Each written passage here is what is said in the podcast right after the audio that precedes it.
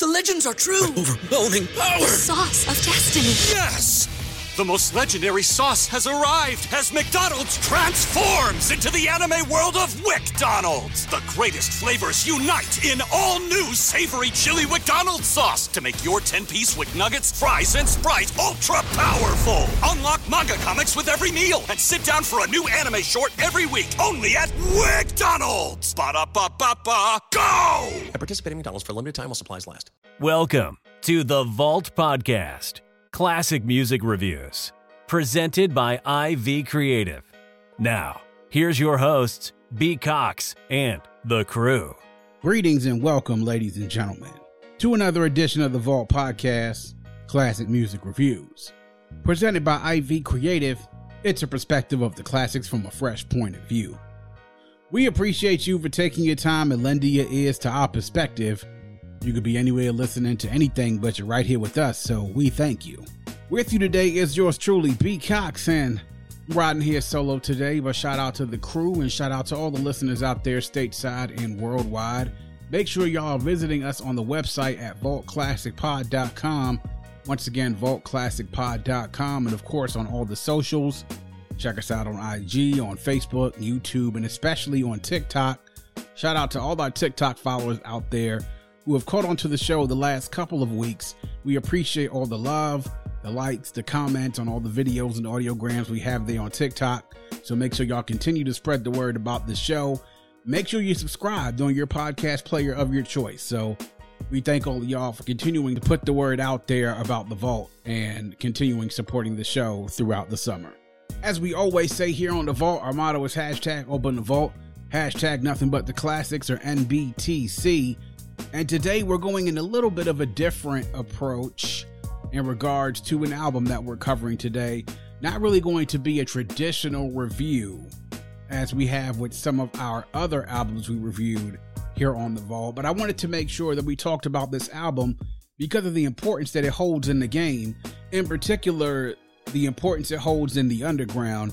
And when I saw that this album was coming up for its twenty-fifth anniversary, I knew that I had to do something about it. I didn't know necessarily if it was going to be a review or some other format where we were going to end up commemorating the anniversary of this album, but I wanted to make sure that we touched on it. And so I'm talking about none other than this album, going back twenty-five years ago to this week, July twenty-second, nineteen ninety-seven, for the debut studio album of none other than Company Flow, recorded at Ozone and No Mystery Studios in New York, with a runtime of seventy-three minutes and fifty-two seconds on Rawkus Records. Yes, Rawkus Records.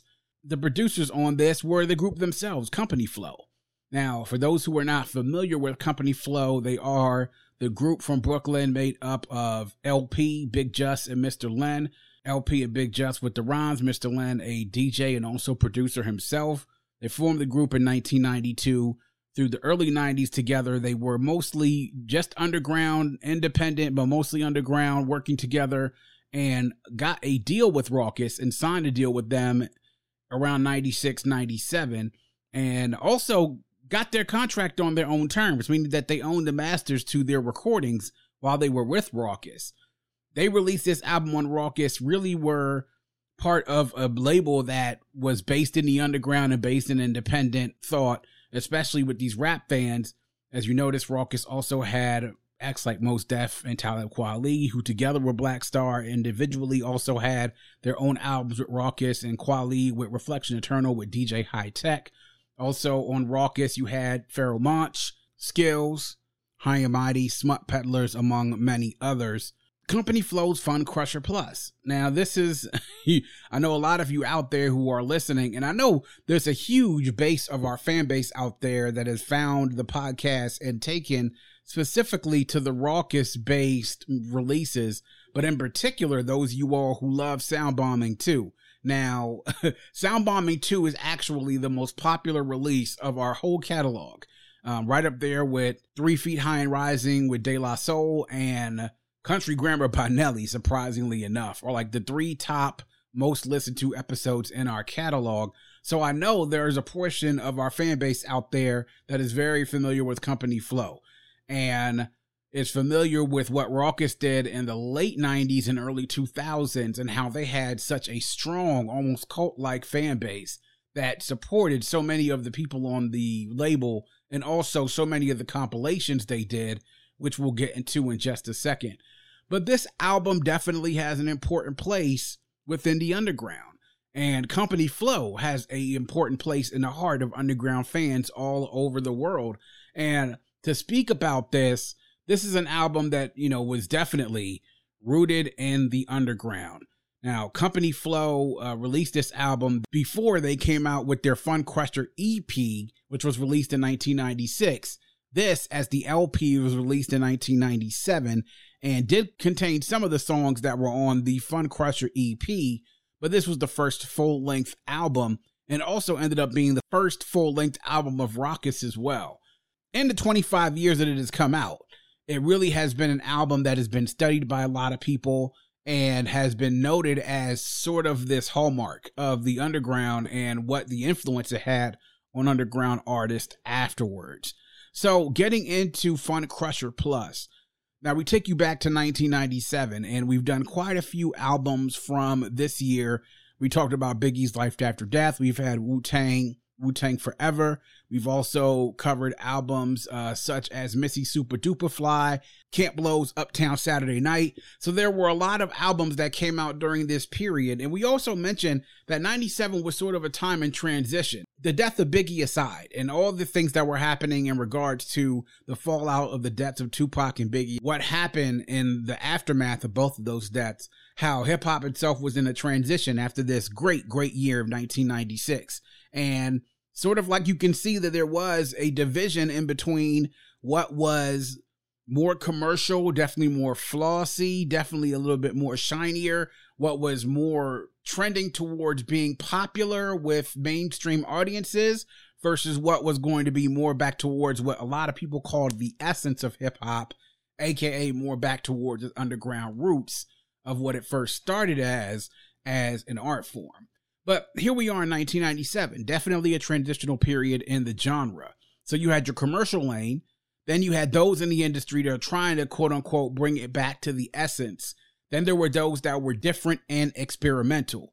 Well, Company Flow existed outside of all of that. They were a group who had fans that didn't have none of that stuff that I mentioned earlier before appealed to them. They didn't like commercial hip hop, these group of fans. The industry folks, they somewhat respected some of the ones that were trying to, quote unquote, keep it real. But then the ones who were different and experimental, depending on what it was or what they liked, sometimes they liked it, sometimes they didn't. But for this group of fans that Company Flow appealed to, I mean, were the ones that had their mind, heart, souls, and their ears pinned to the underground. Those are the ones that loved the freestyle sessions in the parks, that loved b-boy culture, that loved the way that hip-hop was introduced to the world from its very beginnings in nineteen seventy-three in the Bronx, through the seventies into the eighties, then getting into its heyday into the late eighties, into the early nineties, and those who especially love like the beginning of groups and venues like the Lyricist Lounge and the beginning and the true intention of what that was, especially when it came to underground hip hop and independent artists. Now with Company Flow, when they released this album, it's pretty much in the midst of all of this. We're talking about all these releases that we've talked about in the last few months in regards to what came out in nineteen ninety-seven and the environment of the industry at that particular time. They got this deal with Rawkus. This was the first major release on Rawkus, and they came out of the door definitely outside of the box. So to speak a little bit about Company Flow and the production and also the content on the album itself. Now, everyone remembers that very, very famous album cover, the one with the aliens on it that's sort of like something out of sort of a sci-fi movie. The cover definitely tripped you out. When you saw the cover and then listened to the music, depending on what school of thought you came from or what kind of music you liked, it kind of fit because it definitely was not something that was in the box and almost like out of this world and from space. Now the production. Production on this was held entirely by Company Flow. And there were some contributions which Bigg Jus and also Mister Len did gave to this. Mister Len particularly with scratching on the album. And Bigg Jus did produce a song on this with Loon T N S. But the majority of the album is really produced by El-P. He definitely took the lion's share of work on this album producing. And it was a sound that he crafted that he wanted to make sure it didn't fit inside of any boxes. I mean, you could listen to the samples and hear the samples weren't just samples that came from usual music hip hop staples, like producers would sample from jazz and soul and blues, but they were also coming from like genres like rock and from electronic music, other world music. They were coming from like these obscure movies and T V shows where they would take these samples and craft these beats. They were from things outside of the popular consciousness. And the drums, drums, very snappy, very hard hitting at times, but they didn't fit in like traditional rhythms. You know, like you would get it and, you know, you get like the normal boom, boom, pop, like boom, boom, pop, like that type of pattern. Sometimes you would get that in songs on Funcrusher Plus, but sometimes the patterns didn't fit inside of what traditional hip hop did. It was almost like the same thing as well with the lyrics. To speak on that for a quick second, lyrically, the content on this album, without a shadow of a doubt, is absolutely insane. Like the words and the phrases sometimes are very complex. It's almost like, I want to say somewhere between some sort of method of like advanced English and storytelling. To be quite honest, at times you're listening to it and you got to sit and actually listen to what is actually being said and sort of deconstruct the lines to sort of get sometimes what the message is in some of these songs. As a matter of fact, Steve Huey from All Music, he did give the album a perfect five-star rating, but he did say this about the album, and I actually agree with him. He said that Funcrusher Plus demands intense concentration, but it also rewards it, and its advancement of hip-hop as an art form is still being felt. It's difficult, challenging music to be sure, and it's equally far ahead of its time. I agree with that one hundred percent. This album, lyrically and production-wise, is probably a very, very difficult listen for the run-of-the-mill hip-hop listener. And it takes a certain type of ear to be able to listen to this to, I guess, enjoy it, but then also deconstruct it to really get all of the meanings and everything behind the lyrics and also the production and the themes that are actually on hand. It really is at times when you're listening to it lyrically, like you're sitting in a science class or you're sitting in a philosophy class, and you're sometimes when you're listening, you don't know what the fuck it is you're listening to, to be quite honest. But knowing where this came from in the underground and knowing that the type of environment this was created in and the type of artists we're talking about, Bigg Jus, El-P, like these lyrics fit right into right where their audience was, who they were targeting. This was targeted towards an underground crowd. Underground crowds were used to hearing lyrics like this, flows like this, very unconventional at times. The words and phrases are as complex as any lyrical masterpiece out there. Really, the themes in here are the story within this album. The fact that they covered in this album things like child abuse. The very first track on Funcrusher Plus is a song about child abuse and almost pedophilia. And so, like, that is something that really wasn't a topic that even in mainstream hip hop was something that they talked about readily, because we didn't touch on topics like that within hip hop. But to talk about that, also talk about themes such as urban decay and also the decay as far as the state of the music industry and how far hip hop had come from its origins to where it was or where it was going at that particular time. And we talked so many times about there are rappers who spoke about the soul of not just hip hop as a music and art form, but also as a culture, as it was tending to sort of go down this river to where the river was leading over to a waterfall, which would fall right off the cliff. And there were so many people that preached against that. Company Flow were sort of the ones who were saying, like, fuck the mainstream. We're definitely for the underground, because the underground is where hip hop lives. But there's also things such as family traumas, and to hear a song in particular, we'll get into my highlights in just a second, but to hear a song like Last Good Sleep by El-P, which is a solo track here by El-P, where he talks about a lot of the things that happened in his family life um, growing up. It really is like jarring to hear for, you know, to hear a hip hop artist sort of be vulnerable like that on a release. And this is before we got into where it's sort of, that was okay. to sort of bare your soul about your your background and your history on an actual track, like where it, it's now, it's no big deal. Back then, I mean, those are things you really didn't hear from rappers. They sort of kept those things underneath under wraps, and you would get bits and pieces of those maybe come out over the period of a career. But it does make for very compelling storytelling. I mean, a lot of these lyrics here, once you sit down, as you say, you concentrate and listen to what's being said on so many of these songs, is very compelling storytelling. And the rhymes, however, though, they sort of mirror the beats. They're very unconventional. The rhymes are unorthodox in delivery at times. I mean, Bigg Jus has a style that will be on beat at times, but then afterwards, it'll sort of go off beat and then come back on beat. And the same thing with El-P as well.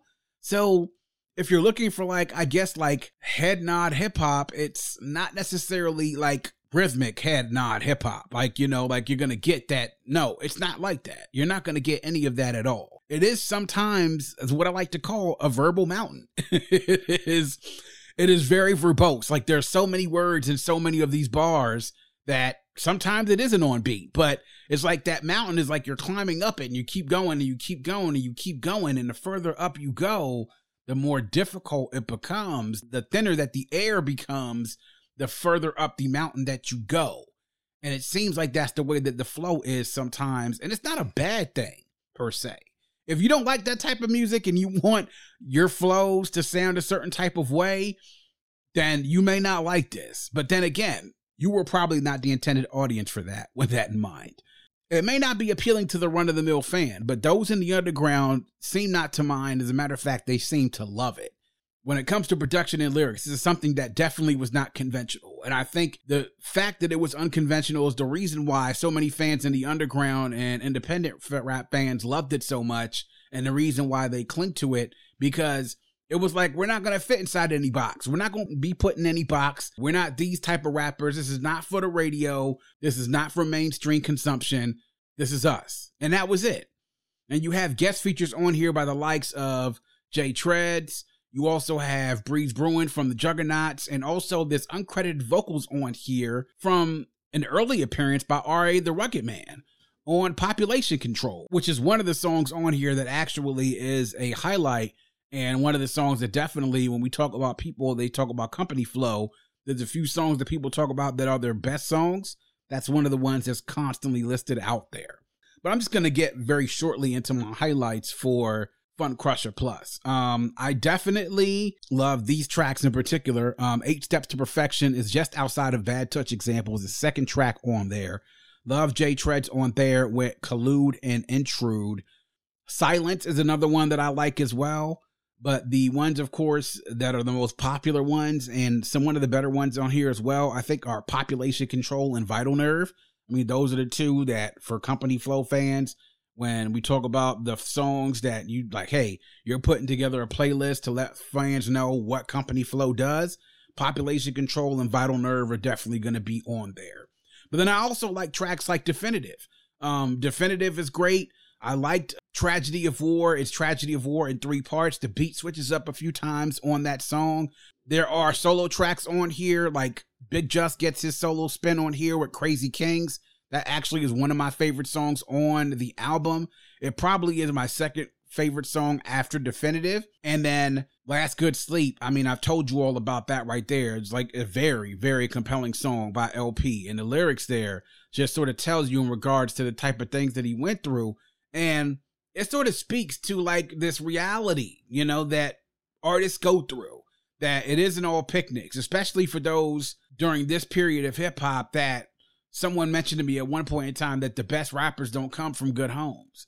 And it sort of speaks to that reality, especially during that time period, that a lot of hip hop, especially a lot of underground and indie hip hop and rugged hip hop, dealt with very difficult circumstances where the home life was not great, where things in the neighborhood are not necessarily great, and it's crime and drugs and, you know, gangs and different things like that going on. And there may be things going on within the family unit that aren't necessarily ideal. And that sort of just speaks to that, listening to a song like Last Good Sleep with El-P and hearing like these sort of traumas that people have had to deal with. And again, at this time, not very conventional to be able to hear rappers speak about those type of things on a record. But those are like really my highlights. I mean, the all other songs on here, you know, there is a one from Stretch and Bobbito. Obviously, Company Flow were very popular on Stretch and Bobbito's show. They have a song on here with the freestyle eighty-nine point nine Detrimental. There are great interludes and skits on here. Um, like I told you, the production on this is gritty, it's crunchy, but it's not conventional. It comes from sources that you wouldn't think would be readily made sources for hip hop to be sampled from. But then that was also part of the thing with Company Flow. They were not going to go into a box and sort of make cookie cutter things. If anything, this was literally trying to take a square peg and fit it into a round hole. But then if it wouldn't fit, what it was was taking that square peg and hammering the fuck out of it on the top to make sure that it got in, even if it didn't get in all the way. That's really what I describe Company Flow's music as. And for their fans and for the underground, it worked. And this was something that a lot of people and a lot of artists hung to for years and really kind of served as a blueprint for the rest of the late nineties into the two thousands. This became like an album that it was a linchpin. It really was a linchpin of the underground. Company Flow didn't stay together forever. They sort of by the early two thousands broke up, kind of got back together again in the mid two thousands, and then wanted to, like, I guess, tour, and they did a few tours, and they're actually still on good terms with each other, but are not together as a group. They had their final show at Coachella in, in twenty twelve. As of right now, El-P is a part of Run the Jewels with Killer Mike. They've had four very, very successful albums, and they have been critically acclaimed and commercially acclaimed as well. So that's worked out for him. He's also very still active in, of course, the hip-hop community, and him and Killer Mike have done lots of lots of shows. As a matter of fact, they were doing a tour, I believe, with Rage Against the Machine. They were coming here in the D C area, and the show got postponed at least twice due to COVID, and they finally made it back up here. From people who went there, they said that the show was absolutely amazing. Uh, when it comes to Bigg Jus, uh, Bigg Jus is, you know, still doing hip-hop, is a part of N M S with Orko Elohim, and they've put out a couple of projects. And then Mister Len has not been as active. He's put out a couple of different albums and featured on some albums, but he's done also some voice work as well on a few animated series. They're not together as a group, but their impact definitely is solid without a shadow of a doubt. This Funcrusher Plus is something that has been recognized by so many different publications, everything from The Source to Hip Hop D X to Hip Hop Game. Albumism, of course, did something about it a few years ago when it turned twenty. I believe also in Hip Hop Golden Age, they also named it one of the best albums, I believe, in hip hop history. And if I'm not mistaken, it could have been their top ten. I'm not exactly sure. But to me, this is definitely an indie and underground classic uh, without a shadow of a doubt. It's something that the indie and underground heads love. Those who were fans of Rawkus Records were definitely fans of this, and this is a staple in their catalogs. And the thing about it, what a lot of people don't understand, is that this isn't on streaming services anywhere. I tried and looked everywhere for copies of Company Flow's Funcrusher Plus on all the streaming services out there. They are not there. They are, if you search the internet, though, on a couple of places and sites where you normally can find copies of albums that aren't on streaming services. I won't name them exactly. You hear what they are, but you all know exactly what I'm talking about. So if you want to get a copy of this, you're not going to be able to stream it. You're probably going to have to find it on that place that I said you can find it, or you're going to have to buy the copies. And for those who are collectors, reading on the internet and looking around, this is definitely a collector's item, because there are people who are looking at this basically as this being an underground classic, and they want to make sure they have this for their collection. So Company Flow's Funcrusher Plus, make sure you all go check it out.